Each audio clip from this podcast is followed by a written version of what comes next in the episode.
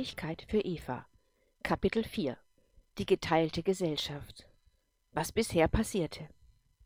Das Leben läuft in normalen Bahnen, als Thomas Eva eines Abends die Geschichte von John, Aya von der Rent und dem kleinen Erik erzählt.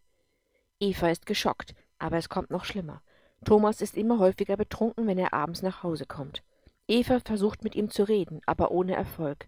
Sie findet weder heraus, warum er trinkt, noch kann sie ihn überzeugen, es zu unterlassen.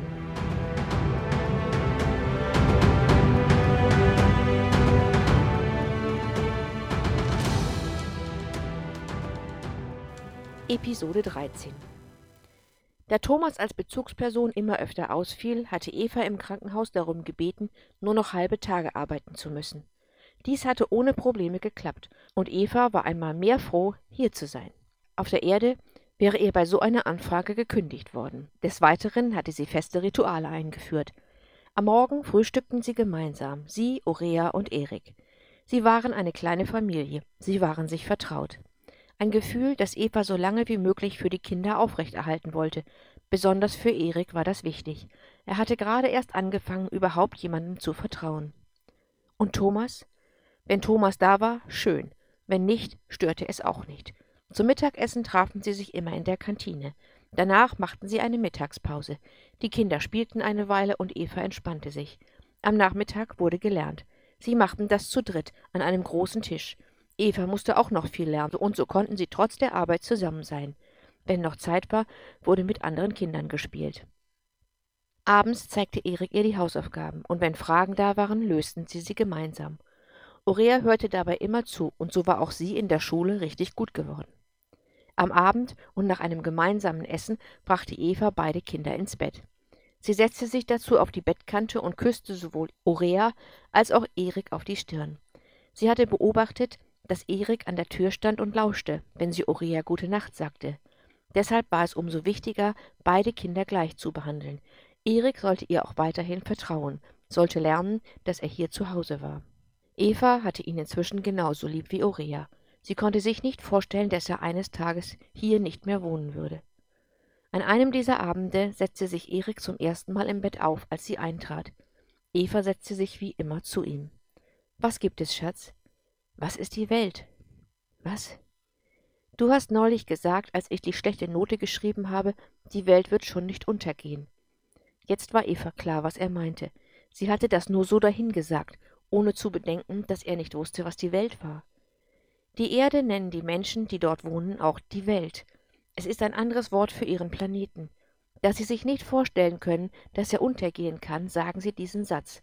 Sie meinen damit, dass es schon nicht so schlimm sein wird, denn schlimmer als alles, was passieren kann, ist der Untergang der Erde. Es ist eine Redensart.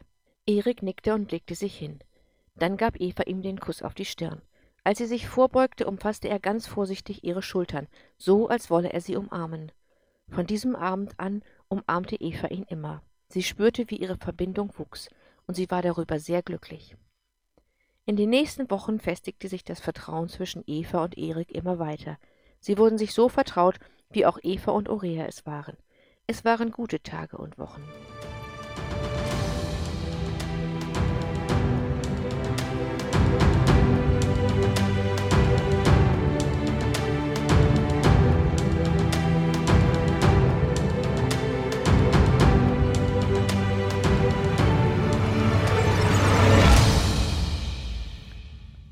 Wenn Thomas nicht so viel Alkohol getrunken hätte, hätte man denken können, sie wären eine ganz zufriedene Familie gewesen. Aber es kam anders. Thomas blieb immer häufiger weg. Manchmal sah sie ihn tagelang nicht. Dann, eines Abends, kam er angetrunken nach Hause.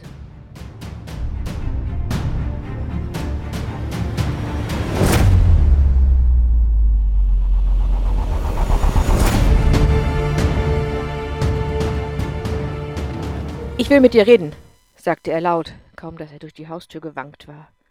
Können wir gerne machen, aber nicht in diesem Ton, gab Eva zurück und schickte die Kinder auf ihre Zimmer. Ach, das arme Balk soll wohl nicht erleben, wie fertig ich bin, was? Eva antwortete nicht. Sag dem kleinen Bastard, ihm wird es auch einmal so ergehen. Ich dachte, du wolltest mit mir reden und nicht mit Erik. Eine kleine Pause entstand. Thomas schien seine Gedanken ordnen zu müssen. Ich werde gehen, Weggehen, von hier verschwinden, nenn es wie du willst. Wie meinst du das? Du verlässt den Planeten? Das alles kotzt mich an. Dieses spießige Leben, alles so schön geordnet. Ich hasse das. Eva fehlten die Worte. Wenn du willst, kannst du mitkommen. Wir gehen irgendwo anders hin. Es wird dir gefallen. Es entstand eine Pause, und so fügte er hinzu Du hast bisher nur den einen Planeten gesehen. Im Universum gibt es so vieles zu erleben. Was wird aus den Kindern? Du meinst Urea? Die kommt mit. Ich meine aber die Kinder. Du hast schon verstanden. In wenigen Tagen ist John zurück. Eva erschrak. Dann kümmert er sich um das Ball. Ich sage dir aber, er wird nicht sehr erfreut sein über das, was du aus dem Kerl gemacht hast. Sagtest du, John kommt in wenigen Tagen zurück? Und wann hattest du gedacht, es mir oder Erik zu sagen? Wenn er in der Tür steht? Und was meinst du, was ich aus ihm gemacht habe? Er ist besser in der Schule, als er je war. Er spricht, er lacht und er hat Zutrauen zu mir aufgebaut. Es geht ihm gut, so gut wie es ihm unter diesen Umständen gehen kann. Was ist daran falsch? Sein Selbstvertrauen ist falsch. Kapierst du das nicht? Nur wenn er als Mann unterwürfig ist und Demütigungen ertragen kann, kann er hier akzeptabel leben. Mit deinem freien Gedankengut eckt er nur an. Eva war wie vor den Kopf gestoßen. Sie hatte immer gedacht, dass Thomas auf ihrer Seite stand, dass auch er wollte, dass sich das Leben hier etwas menschlicher abspielte. Was hatte sie übersehen? Du kannst es dir bis morgen überlegen. Du willst morgen weg von hier? Sagte sie leise und musste sich erst einmal setzen. Ich bin für dich hierher gekommen. Ich habe dich geliebt. Ich wollte. Ich wollte das auch alles. Aber es ist anders gekommen. Farah will mich ins Gefängnis stecken. Ich habe ein paar Befehle nicht befolgt und sie will Rache. Ich kann also wählen zwischen Rache und Flucht. Was würdest du tun? Thomas wirkte jetzt viel nüchterner als noch vor ein paar Minuten. Es gibt doch Gesetze. Aber nicht für Männer, das hatten wir doch alles schon. Hör auf zu träumen. Wenn du es hier nicht ohne mich aushältst, kannst du sicher zurück zur Erde. Farah wird dich bestimmt gehen lassen. Ich will hier nicht weg. Hier ist unser Zuhause. Dann werden wir uns sicherlich eines Tages wiedersehen sagte er und verschwand aus der Tür.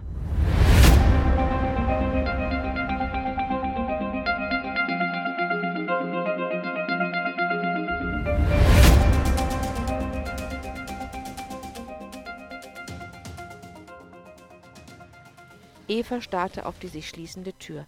Dann brach sie zusammen. Mühsam schleppte sie sich bis zum Sofa. Dort saß sie lange weinend. Thomas reiste noch in dieser Nacht ab.